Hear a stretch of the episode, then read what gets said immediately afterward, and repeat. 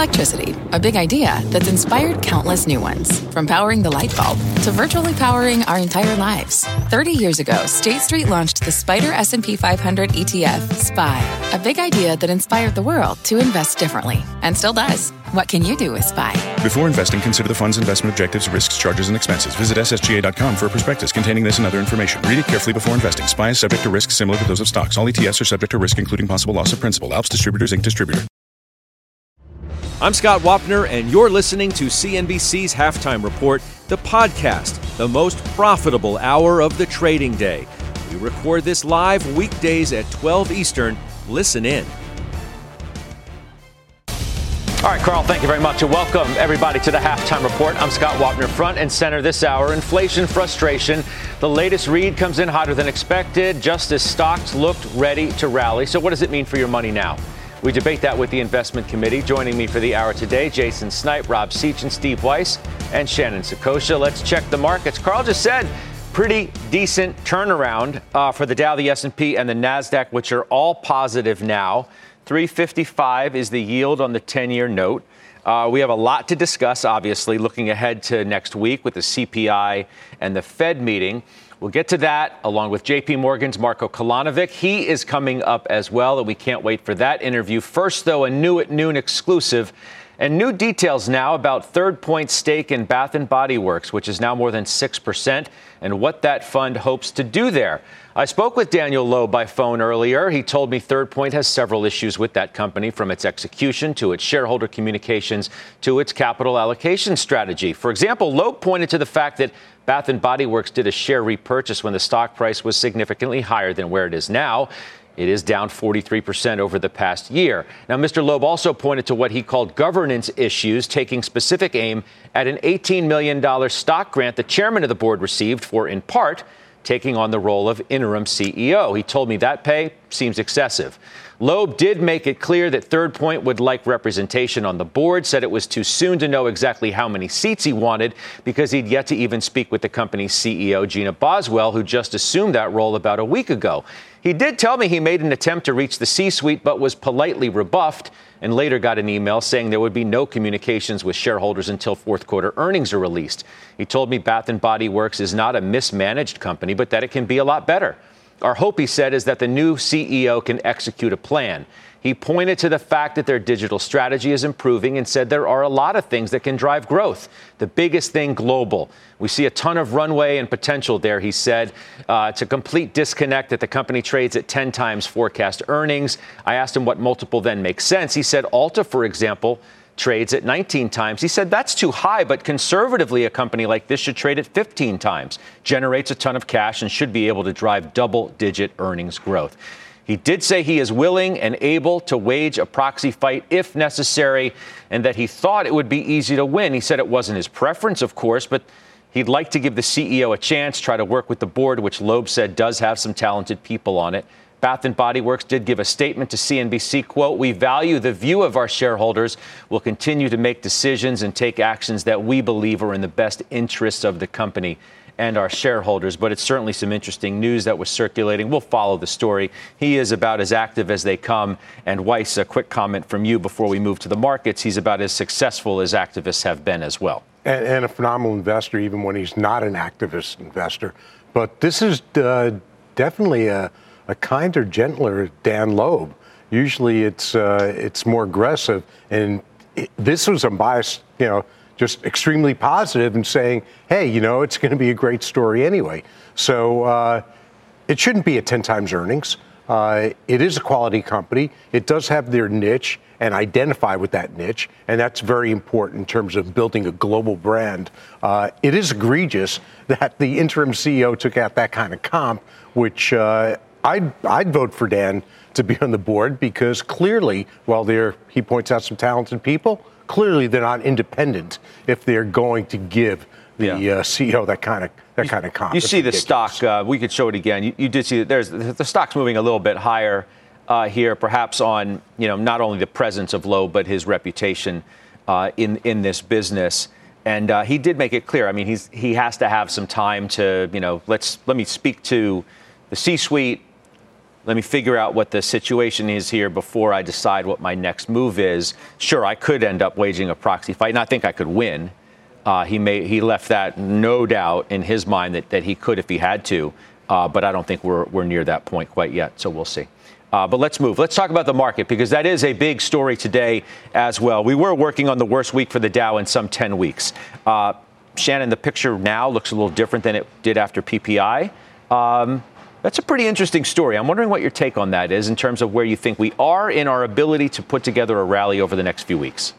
Well, I think that we've we've really pulled ahead a lot of the the rally that we've experienced in October and November, and I think that for many people, sort of looking ahead to the next couple of weeks, I, what we're seeing is just a significant amount of repositioning, a reset and reallocate, if you will, in terms of um, what's already been achieved, if you will, uh, in the past two months from an equity perspective, and where does we go from here? I think today's number is just indicative, I think, of the narrative that we've been struggling to invest against over the net, over the last three or four months, and that there are going to be fits and starts as it relates to economic data. Um, inflation is not going to be solved in a straight line. It wasn't created in a straight line. The, the issues that we have today, and so I think one of the things is is just to take each of these data points and really look at in terms of what the trend is. And I think the trend does continue to improve. But I would say a catalyst for continued gains coming into the end of the year would have been a remarkable PPI and CPI and, and coming up to next week is CPI improvement. Um, and we probably don't see that given what we saw in the PPI today. So I would say we're probably going to, to knock around here um, on a pretty flat line over the course of the next couple of weeks. As you know, Scott, volume is going to fall off significantly you know, after the 20th or so. And I think that right now we're seeing a lot of institutional investors in particular getting themselves set for the end of the year and also looking forward to the first quarter, which could be another round of significant, volatility. So, Jason, you know, Fundstrat's Mark Newton, and some have been pointing, like Josh did yesterday, to the respect that the technicals should be given. And maybe today's reversal is a, is a signal in some respects of that. Mark Newton says, and this, by the way, this was put out last night before the PPI came out today. So let's put it into context here. The short term pullback, he said this week, for U.S. stocks looks complete. Should be the beginning uh, of a bounce, which likely carries into early next week ahead of CPI and the FOMC. Now, I don't know if you know you think PPI uh, reverses what he thought could happen, but maybe this price action in the market up till 12:06 and 30 seconds says something otherwise. Yeah, I think that's possible, Scott. Obviously, if, if we were watching the futures market earlier, um, you know, this morning and seeing them run, and then when we saw the report of the PPI numbers, and then we saw them pull back, and now we're positive on the day. I think, you know, as I look at the PPI numbers as, a, as an example, um, they were warm, they were hot, uh, but they weren't blazing hot. I mean, trade. Uh, you know, transportation costs have come down, energy costs have come down some. It's not always a read through into CPI, what we'll see next week. You know, and then we obviously, to your point, have, have a Fed meeting, and, and the commentary will be important. I think, you know, there likely won't be anything said differently uh, than, than Powell has, has said over the last couple months. But I, I do think if we, if we see a lighter number, we, we've seen the market reaction you know, so I, I could see here what, what Newton is describing to uh, in terms of a, as a rally into year end. I think that's quite possible, um, but we'll have to see. Time will tell. I think the next couple of days will be very important to see how the market reacts. Rob, what do you make of the reversal today? You know, you had a, a decent uh, tape yesterday. You've had, you know, pretty decent breadth in the market uh, under the surface from the mid-October lows. You know, it's not all bad, and maybe it is better than it looks. And today is interesting, the, the price action alone. Yeah, I think that that's all positioning. To be honest with you, uh, there's a tug of war between positioning and deteriorating fundamentals. Uh, you know, across a number of things. What I would tell you is, I had lunch with Lee Cooperman yesterday, Scott, and he's cautious like we are. And the one thing he pointed to as a positive, catalyzer is that everybody's negative. I think everybody on this show uh, today, all your traders have slightly cautious, uh, cautious outlooks. And, you know, we have to keep in mind that the Fed's going to keep at it until the job's done. And that's not fully appreciated by the markets. And that's because inflation is stubbornly high, and the terminal rate is likely going to be higher than the 5% that's priced into the markets. And so, what we think is that sometime in 23, we're data dependent like the Fed, but the lows are going to get retested. Uh, the timing of that is uncertain. And, you know, the reason we have caps to the upsides on these, these optimistic forecasts is you know, that earnings are going to be in a tough position next year. Just look, you have many people now cutting their earnings. Let's just assume earnings stay flat. Right now, markets are pricing 6% earnings growth. But if they stay flat, we're at an 18 and a half times earnings environment in a market where the Fed's going to likely have to stay engaged. If you go down from there and earnings actually get cut, which many pundits are now starting to embrace that idea, then we're trading even more expensive. So valuations act as a cap mm-hmm. on these markets. And I think investors have to pay attention to not get too seduced by trading around positioning. You know, let's bring in our halftime headliner now for more on all of this. Marco Kolanovic, he's the global chief global market strategist and the global co-head of research at JP Morgan. He's uh, on the phone. Marco, welcome back. It's great to get your perspective here uh, before this year ends. Thank you. Thank you, Scott. You know, what, what's really struck me, I think, uh, from you specifically, uh, is the way that your tune has somewhat changed uh, in, in, the recent weeks. Mm-hmm. You were more positive than most. Uh, until recently, where it's sort of, I feel like you saw the writing on the wall uh, about where we are. Can you just give us a, a, take on where you are today, and then we'll get into more specifically of what your notes suggest could be ahead of us?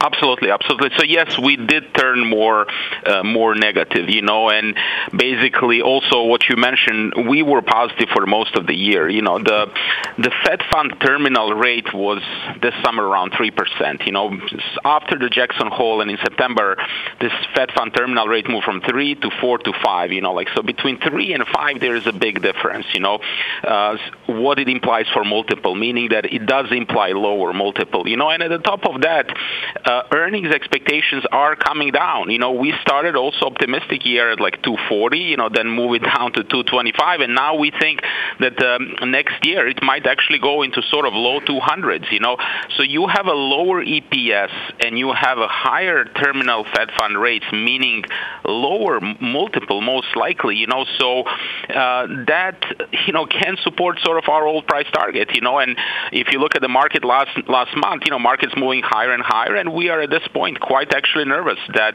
we would see the downside. You still have a reasonably, I think it's fair to say, aggressive multiple on the market given where we are now, what may lie ahead, even though earnings projections, including yours, are at 205. Uh, mm-hmm. 20 times. That's, that's not too aggressive? No, so so so we do think that next year we'll have a sort of two parts. You know, in the first part, we think actually market will go lower, will retest the bottom.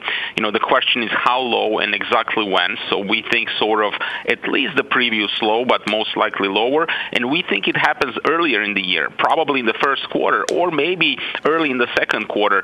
But after that, we think that Fed will basically fold. We think that Fed will have to change its tune completely, and then market is going to start basically basically pricing interest rates going lower quite quickly, and then multiple can re-rate. So basically, when our price target for the next year, we put it pretty high. I mean, 4,200 for low EPS of 205, as you mentioned, we are assuming that Fed will do actually proper uh, proper pivot, and then sort of 2024 will look a lot better. And at the end of next year, market is going to be looking at 24 EPS, and the Fed, which we think will sort of fold completely by then. If they do fold completely by then, to, to use your words, it will likely be because the economy has forced their hand.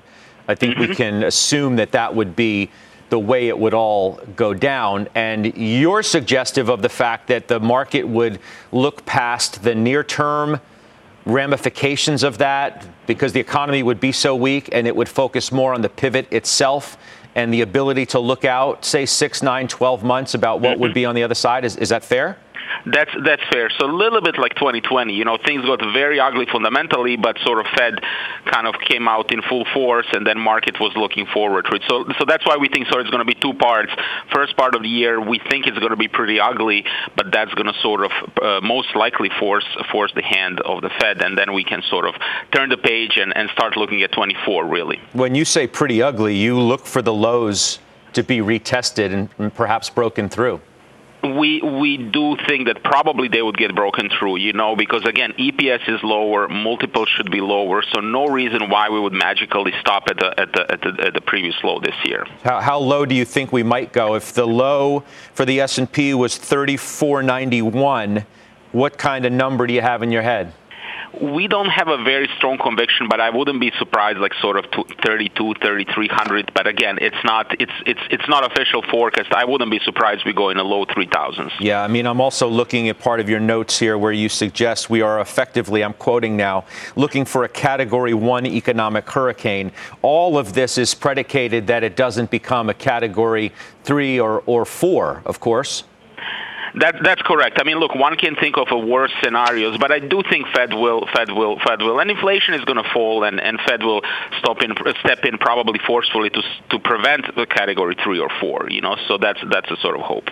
You know, one issue that the market has certainly of late is the underperformance of tech and how mm-hmm. bad that's been. Do you see it reversing at some point next year to reach a, a better target for stocks? Or wh- what would you urge people to do in some of the most heavily owned names that they have in their portfolios? The Apples of the world, the Microsofts, the mega caps, and some of the others, the Nvidias, et cetera.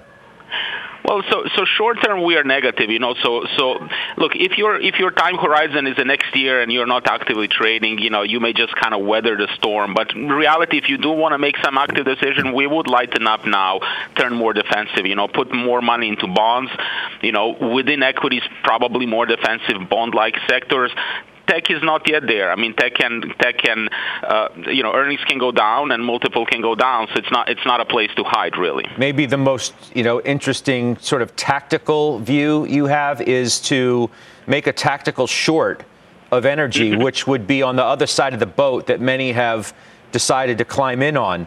Um, yeah. I know you like it longer term, of course, but why now go tactically short? So, so long term, we like it, and, we have been bulls, probably the most prominent energy bulls for last two years. You know, probably uh, uh, um, uh, too many times sort of stress how one should own the energy. So we are long term bulls as well. But again, our short term market view is negative. And if you look at the sort of energy, energy is sort of close to highs.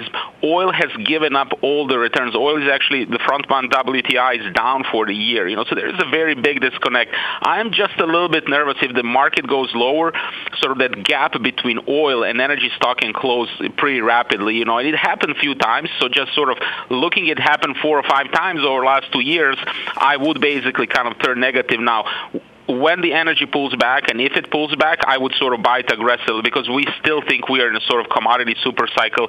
Energy will sort of be leading sector again, but it could have pretty ugly uh, catch up down to the oil if the market goes down. I'm looking at it. You know, it's just barely above 70 bucks, right? It's 71.60 mm-hmm. and falling uh, intraday as we're having this conversation. Does it end up with a six handle on it? Does it go, you know, does it threaten even below that? Could could go a little bit lower, although all should be sort of floored somewhere here. I mean, the government will be buying eh, for the SPR. You know, again, like we are lower than the whole mess of this year started. You know, like we, we're down for the year, so so it, it doesn't feel that it can go much lower. You know, it can go a little bit lower, but energy stocks are near high, so they can go actually quite a bit lower. Yeah. Does anything about today's PPI change the way you're thinking about what might happen next week with either CPI or the Fed? So the, the PPI today, you know, I think the first market reaction was the right reaction. You know, it's a harder number. That's not good, you know, like because if the CPI comes in similarly, you know, Fed's message is going to be more hawkish, you know, than what people would like to hear or like to believe. Um, so I think it's I think the first reaction of market was was right. You know, market creeped up as you mentioned earlier. So there is definitely resilience, but you know, I would use it as an opportunity to lighten up. Really. Wow. So you you would sell on any pops in stocks from from you know here forward, let's say, for the better part of you know recent weeks ahead? That, that, that is our view. I mean, and, and, and again, we might be wrong. Market may move up. The question is really, okay, how much can market go up? You know, I think market can maybe go up 5%, best case scenario. But if it goes down, it can go down 15 or 20%. So I think sort of upside versus downside is not that great. Wow. Okay. The risk reward is, is what you're speaking about. I so very much appreciate your time. You have a good end of year, uh, holidays, and we'll see you on the other side. Uh, I'm, I'm pretty sure of that. Thank you very much. All right, that's Marco Kolanovic, JP Morgan. All right, Weiss, let's kick this around, okay? First reaction was the right one by the market today. So let's let's talk about the here and now. Uh, could still get 5% up, but 15 to 20 down. Risk reward still not good for the people who are watching us right now. You agree? Uh, that's camp I've been in for the entire year, and my downside is at least 3,200 in the market. If you, I'm at 200, uh, been there for a while, and and you can't put a fine point earnings. numbers, right? Yeah, earnings. And uh, look, I mean, the historical multiple on the market is 14 to 15 times, so we should be there. Uh, so that gets you to about 3,000. But there's a sensational appetite, as we're seeing today, in front of the Fed, in front of CPI, for, the, for people coming to the market. So, what are you focusing on is the question. Are you focusing on each data point and you're not looking at the bigger picture? Because the bigger picture is what the Fed is doing and the economy slowing. We heard that loud and clear at the roundtable this week with all the bank CEOs. So it's inescapable. So if you want to play these individual data points and trade the market based upon those, Yeah. good luck to you. But you're generally an inexperienced investor or you're blind to what's happened in prior cycles. Okay. So yes, so we go down. I think one of the most difficult questions to answer, and I'm going to throw it to you, is, and it's based on Marco's view and many strategists' view. Are you investing for the next six months or the six months that follow those six months? Because the environment for stocks, as he suggested, could be very different. When you question him on the 20 multiple, it's like, well, obviously, the next six months are not going to justify the 20 multiple. But you're going to have enough of a comeback mid year because of a Fed pivot and the, the, the narrative around stocks is just going to get better that the whole landscape's going to improve. What are you supposed to do if you listen to those comments? Think about the next six or the six after?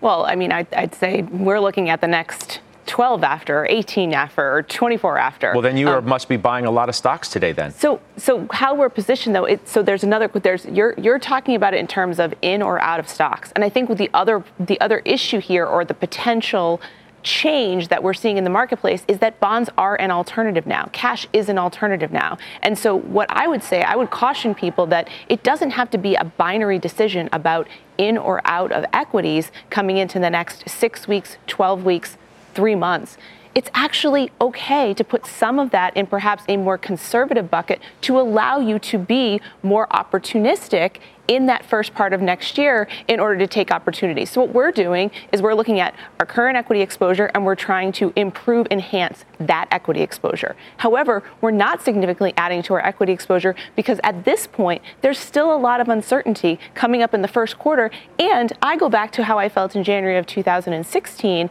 and knowing that China was a huge question, still remains a huge question in this market. So I would say the difference in today versus a year and a half ago is that you can be paid to be conservative, but it, you should be looking for those opportunities in the next six months to set yourself up for the next year, two years, three years. Okay. Uh, we take a look at the market. Uh, Dow gone negative. Uh, so again, we've had a, an interesting session already, uh, just a few hours into it. So there's the Dow down about 25. S&P is barely hanging on positive. Nasdaq is still by a third of a percent. That's good for about 35. And again, 355 is the yield on the 10-year note. Straight ahead, our calls of the day. Two bullish notes on one of the big streaming stocks that's popping today. Committee is also making moves in that space that we need to tell you about. We're back in two minutes. Old Dominion Freight Line was built on keeping promises. With an industry leading on time delivery record and low claims rate, we keep promises better than any other LTL freight carrier because we treat every shipment like it's our most important one. Which means we do the little things right so that we can keep our promises and you can keep yours too. That's what drives us. To learn how OD can help your business keep its promises, visit odfl.com. Old Dominion, helping the world keep promises. B2B selling is tougher than ever, and we feel your pain. If you're struggling to close deals, consider giving LinkedIn Sales Navigator a shot. This sales intelligence platform helps professionals like you engage high value customers, drive higher revenue, and increase sales performance. Sales Navigator also guides you in targeting the right buyers, highlights key signals such as job changes or which accounts you should prioritize, and uncovers hidden hot prospects so you can find those buyers that are most likely to convert. Fueled by LinkedIn's 1 billion member platform, Sales Navigator gives you the most up to date first party data, enabling you to unlock conversations with the people that matter. Right now, you can try LinkedIn Sales Navigator and get a 60 day free trial at linkedin.com slash halftime report. That is linkedin.com slash halftime report for a 60 day free trial. Let LinkedIn Sales Navigator help you sell like a superstar today. Just go to linkedin.com slash halftime report and get started.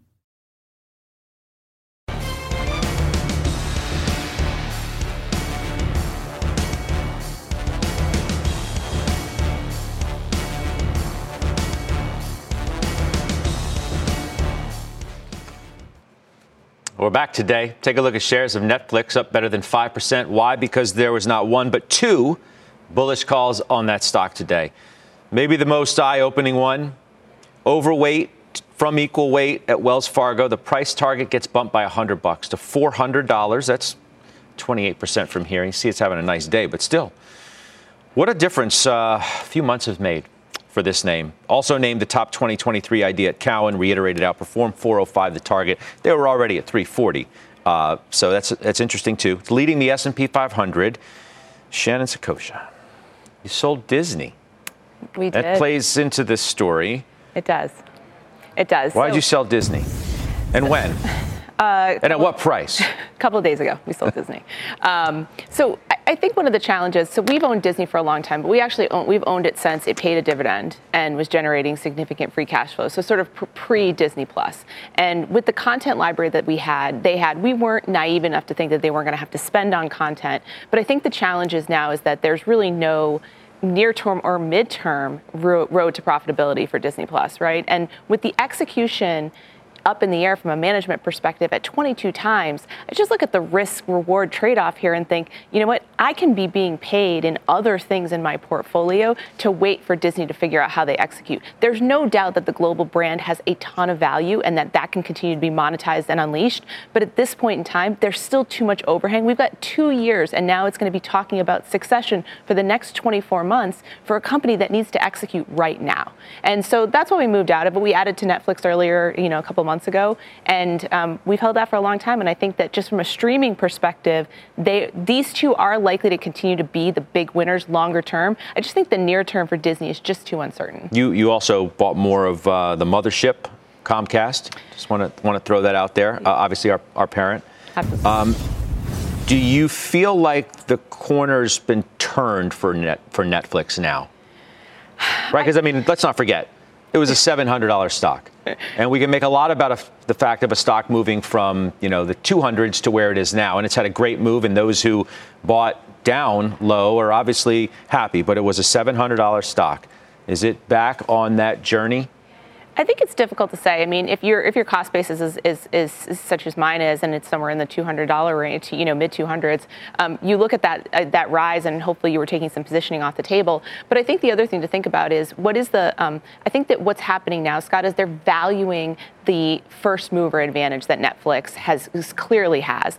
And I think they're also looking at it in terms of this is a profitable company now. They're looking at being able to deliver subscri- subscriber ads profitably and be able to land and expand their footprint internationally. So I think this is more an acknowledgement that there was a real advantage to being the first mover in this space and that they're seeing all of these other streamers try to copy what Netflix is already doing, which gives them that, that additional value in the eyes of investors. Okay, let's throw out another call uh, before we take a break. It's Costco, which is off, obviously on the back of its earnings, named top 2023 pick at and reiterated rated outperformed 650, which is surprising, uh, Rob, when I read your notes today. You say it's, quote, under review. Why is Costco for you under review? You know, it, it, listen, the tailwinds associated with this company are certainly still very strong in terms of customer loyalty, the environment getting tougher, but it's just based on price, Scott it's gotten too expensive. And so when we're thinking about what we want to own, going into a more difficult environment and the performance that you've seen from the consumer kind of staples areas, this stock has just been um, too expensive. Too expensive. All right, so you sound like a guy who's selling it. What is this under review nonsense? Uh, we have a committee. We run two portfolios. We we, we have a, a dividend. I mean, you sound like your dog died. Like like you're like you're about to break down. you know, you you know my vote on that committee right now. Uh, okay, well, it's no, that's what I'm trying. That's what I'm trying to get at. That's what I'm trying to yeah, get yeah, at. Let's not beat around the bush, right? Let's not beat around the bush. People listen to what you guys have to say. You're voting to sell the stock in, in terms of the conversation you have on your committee. Yeah, but, but but let me tell you this: when you think about how you're positioning, it's about what relative value you find out there. There's tax consequences of selling. We've owned this name a long time, and so positioning when you're managing money for taxable investors has to be very thoughtful. We're in December. It's December 9th today. When do you want to sell it?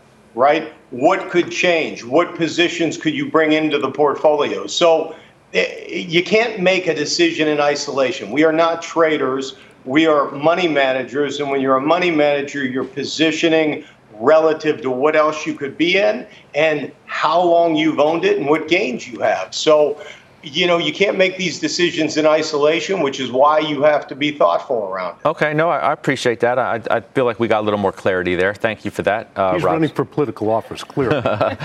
Up next. Uh, the banks are having their worst week since mid June, and one of our investment committee members is making a move in that space as well. We're going to reveal it, we'll trade it, we'll debate it, we'll do it next.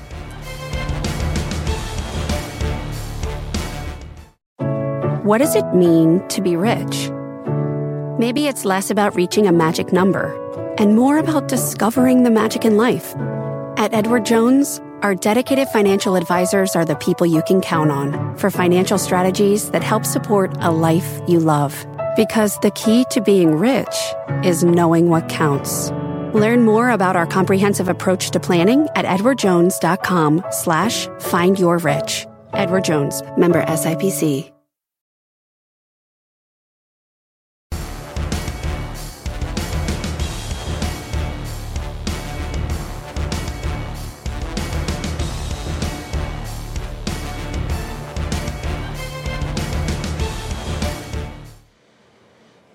Welcome back to Halftime Report. I'm Frank Holland. Here's your CNBC News update at this hour. Russian President Putin leaving open the possibility of future prisoner swaps.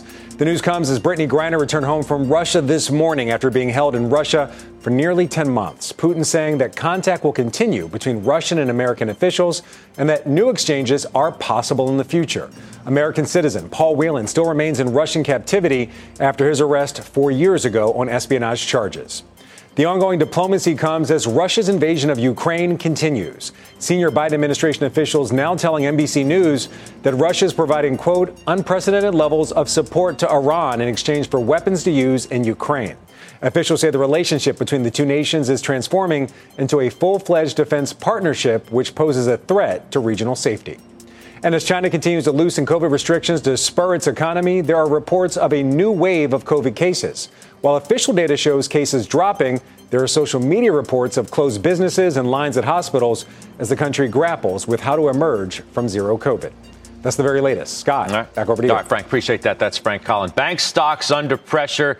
The ETF that tracks the space is having its worst week since mid June. There it is. And the other ETF that tracks the space, called the XLF, Jason Snipe just sold. He threw in the towel. Why? I did, Scott, and we, we have a fair amount of exposure here. And I think, you know, if, if you're talking where we are from a cycle perspective, if you believe we're late cycle, which I do believe, uh, financials, banks, I think will struggle in that marketplace. So for us, you know, we decided to unload it. It's done well over the last quarter. It's up over 14%. It's only down about 9% uh, year to date. So it's outperformed the market you know, but it, going into a slowdown, inverted yield curve, some net interest margin pressure, you know, going forward, we thought that it was appropriate to let it go. And still, we're still holding on to our individual names, but you know, our broad-based exposure, we decided to to move on from. Yeah, you uh, you still have Bank of America, BlackRock, Goldman. So I, I hear you, PNC, Weiss. So you're negative, been negative on the market. negative in general. I'm just making a broad sense. Yeah, exactly. Statement. Like I don't like your suit either. I, I totally hear you. It's all good. I would expect nothing less from you. Uh, but yet, but yet, the punchline of all that is that you still own Bank of America and Goldman Sachs. So I you're do. still worried about the economy, and yet you still like these stocks. What's up? Well, when I look at companies, I look at management. So, as I mentioned yesterday, it's why I don't own Boeing. However, that's why I do own B of A and Goldman because I think management's excellent. Moynihan and, and Solomon, both who, by the way, were you know pretty cautious, if not somewhat negative this week, talking about you know where we're at, their businesses, uh, how- how they might look in uh, the months ahead. Yeah, and look, I do expect it to be tougher for them, particularly Goldman, the stock, because it had such a such a recovery. But I've got nice gains in there. Uh, I do like them longer term. And uh, why sell them, pay taxes, unless I think they're going to go down appreciably more? I did own the XLF. Uh, Jason has stopped looking over my shoulder uh, because I sold my uh, XLF about a week or so ago uh, because I had enough exposure. I bought the XLF as a trade. But the point you're making is is reducing your exposure is prudent in, in your mind. Absolutely, absolutely. And as Rob had, had said earlier, and I hate to give him credit for anything because he doesn't deserve it, but you know, you have to take taxes into consideration. And you have to say, if you've got a big gain, say, is the stock going to go down this far? And in order to compensate me for paying the taxes, and what's the probability that I'm right on picking that point in time? All right. Um, Hey, Scott, can I add something to the finances real quick? We got to go before to you- break. We got to go to break, Rob.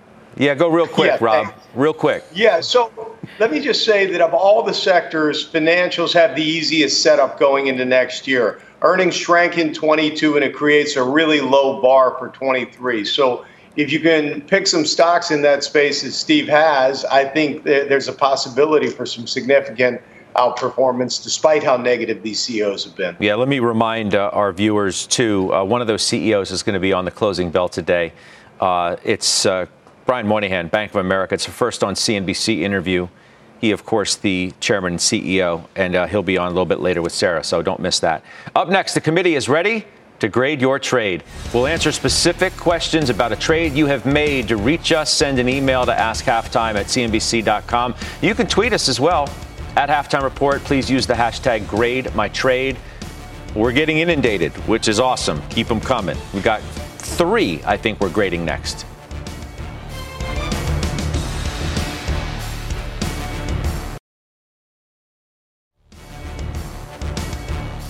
All right, it's time for grade my trade.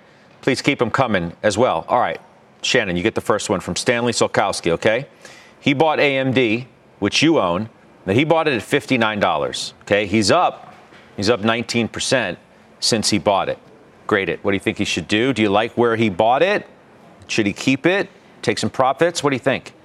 Stanley, you made a great trade. Certainly, uh, I, I bought this a lot higher back in May. Um, but I think you should take a, a little bit of profits off the board. You know, AMD is really benefiting from the fact that they're benefiting from this transition from Intel to AMD in terms of market share. Um, but there are going to be some concerns and considerations to think about as we go into the first quarter if there's concerns about oversupply and lower demand. So I take a little bit off the table here, but I would certainly hold this longer term because this has a tailwind for it that is a little bit different from some of the other semi stocks. Okay, Seach, you're up next. Neil uh, in New Jersey says he bought Eli Lilly at 257, and he's up a lot. Healthcare's done quite well. I know you love the sector.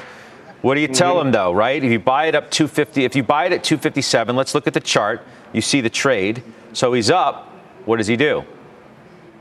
So we own it as well, Neil. So I, I, I do think it's a great position. I would say the one thing is the downside with Lilly is the premium valuation. It's trading at 36 times next year's earnings. That's a substantial premium to its uh, its pharma peers, but it's got great fundamentals, attractive risk return profile. You might have to hold it through a little volatility, but I think in the end, their focus on diabetes, Alzheimer's, oncology is going to pay dividends. It just, you, you know, the, the growth might have to catch up to the valuation. All right, so we've got a more recent one too for you, Seats from Bowen Horton. Okay, he bought Blackstone, and he did it on Wednesday, the 7th. Mm-hmm. Okay, just a couple days ago, at 78 bucks. Stock's been in the news because of the news about their their REIT, right? So he's barely up. We'll, we'll call he's up one percent. Um, what do you what do you think here? What do you think? What do you think about this trade? So, so listen, I think the timing's a little tough. We own the stock, okay? Listen, anytime you gate something, it's going to create concerns around broader sentiment around retail investors. And, and let's remember that Blackstone was leading the democratization charge of alternatives. That was part of our, our thesis for ownership. And BREIT fees contributed, and BCRED too, 14% of Blackstone's 22 earnings. And so as as assets start to migrate away from them, there's always uh, obviously going to be some earnings headwinds. But our view is that it's still a quality grower. It's trading at a reasonable valuation. I think the long-term thesis on, uh, uh in democratization is here. It's happening. You look at every firm out there, and they're increasing their weightings to alternatives. And so that flow of funds is going to be consistent. So in the short run, might be a little challenging. In the long run, I think this is a good name to own. Okay, good stuff. Thank you, everybody. Keep them coming, too. Again, send us an email or a tweet, and we will do our best to have your trade graded right here on this program. Up next, Mike Santoli joins us with his midday word.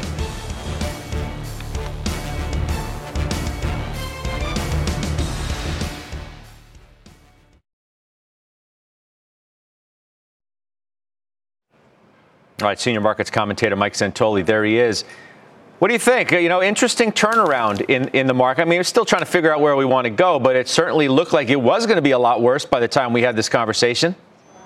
Yeah, you know, uh, late yesterday when you and I spoke, Scott, I said the PPI report this morning was going to be a little bit of a test of the market's continued sensitivity to every little incremental inflation number. It just seemed as if uh, PPI typically is not the big one, and there were just where it was hot was was sort of palatable enough in terms of people not thinking it feeds through to CPI directly, but also that it doesn't completely upend the idea of you know decelerating inflation on its own. Obviously, how the Fed metabolizes the new information matters a lot more. Um, you know, we're down a little bit for the week. It still seems as if uh, the market is uh, clearly caught between the two big known threats, and it's much more worried about growth risks at the moment than it is uh, about every uh, inflation print. So, look, we're trading right now at the S&P. I keep pointing out how steady it's been uh, over longer spans of time. Basically, where we were a month ago, where we were seven months ago, and I think the big question going into the rest of the year and into next year is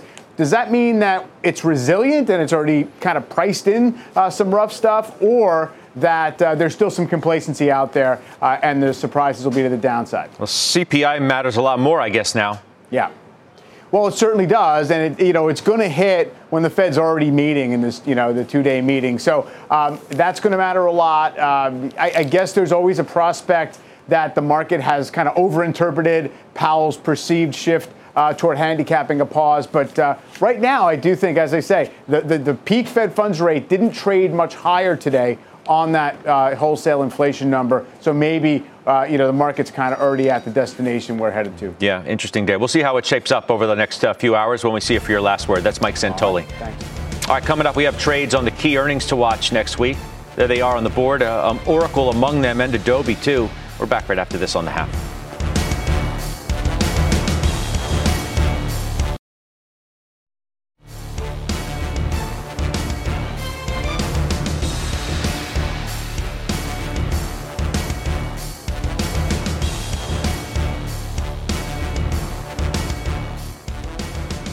Right, there you go. There's the earnings next week. All right, I mean, you still got important earnings coming in, Shan, like Oracle on Monday.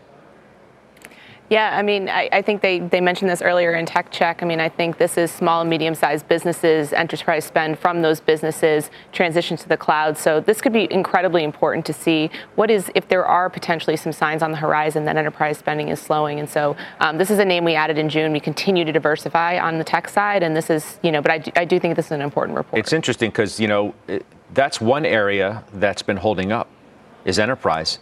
Even when you talk to and hear from CEOs, they don't necessarily suggest that things are getting so cloudy that that's drying up.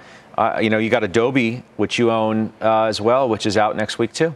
Yeah, digital content. I mean, they're they're clearly the leader here, but they're um, they're digesting a, a, still lofty valuation relative to the market.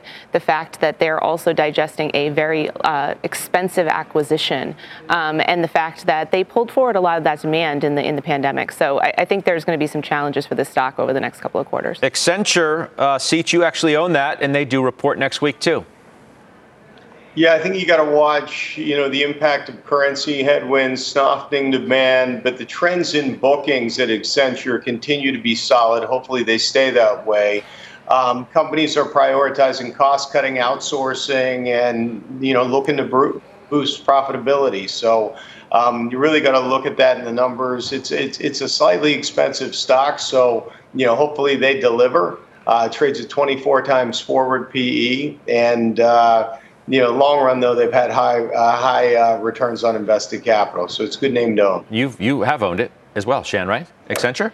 Yeah, we yeah we do actually own it, and, and the problem here is that you know if you think about cost cutting at the enterprise level, um, they're going to look you know directly at consultants uh, in terms of being able to quickly cut costs in that area. Um, the good thing about Accenture is they've really focused on enterprise contracts, and I think that those tend to be a little bit stickier than sort of the project-based contracts. There has been a slowing in enterprise though, even though you saw you know, Amazon, AWS grow, you saw Microsoft grow, uh, still, you know, in mid 30s. It's slowed down a little bit. And in Europe, there's basically a freeze on decisions. So I wouldn't say it hasn't slowed down, and I expect to slow down. Not like dramatically. No, not, not dramatically. Not dramatically. You're absolutely right. You're but absolutely there's right. been prioritization. I mean, look at Workday. You know, human resource management. Right. They had a great report. I, I, think companies are prioritizing their enterprise spend. I don't think they're spending it on everything right. at this okay. point.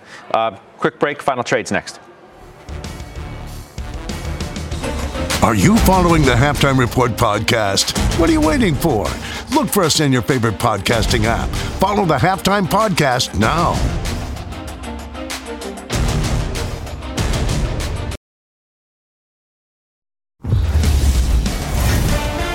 All right. Let's do final trades. Jason Snipe, why don't you start us off? What do you like and why?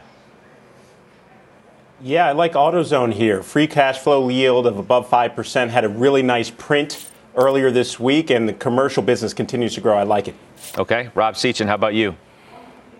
I think you got to take advantage of this sell off in energy and uh, go to a name that we've owned all year and still love EOG.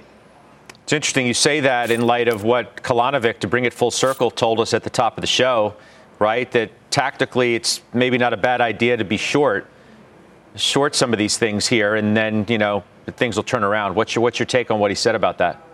Uh, listen, what I would say is you got to take advantage of these pullbacks. Of course, we ran too far too fast. You had a rally of 37% from September through early November, but look at the price move in the last month and the magnitude of it. I would argue that this is a company that you can buy that is trading at seven times next 12 months earnings, 6% free cash flow, 18% dividend growth. It's it's it's a home run. Okay.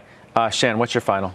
I'm actually going to take the other side of Rob's view from earlier and say Costco. Um, right. You know, I think if you look at two things that Costco does really well is inventory management and being able to create value through having a, a warehouse. So, right. I mean, I think that's important. Rivian, I'm short it. I think everybody should be shorted. They're going to lose right. 17 bucks this year, 25 billion market cap. Going slowing down. You see the clock? It says 130001, 0203. The exchange is you now. Talking. exchange is now. You've been listening to CNBC's Halftime Report, the podcast.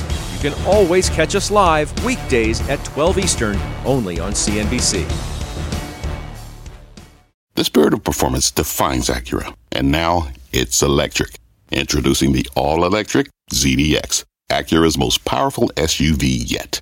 While what powers their cars may change, the energy that makes Acura never will crafted using the same formula that brought them electrified supercars and multiple IMSA championships, the ZDX has track tested performance that packs an energy all its own. With a premium Bang & Olufsen sound system and up to 313 mile range on a single charge, and a Type S variant with an estimated 500 horsepower, the ZDX is everything they said electric could never be. It was built with the driver in mind, just like Acura's been doing since the beginning. We could talk all day, but the only way to experience this electric performance is to drive it yourself. Unlock the energy and order yours at Acura.com.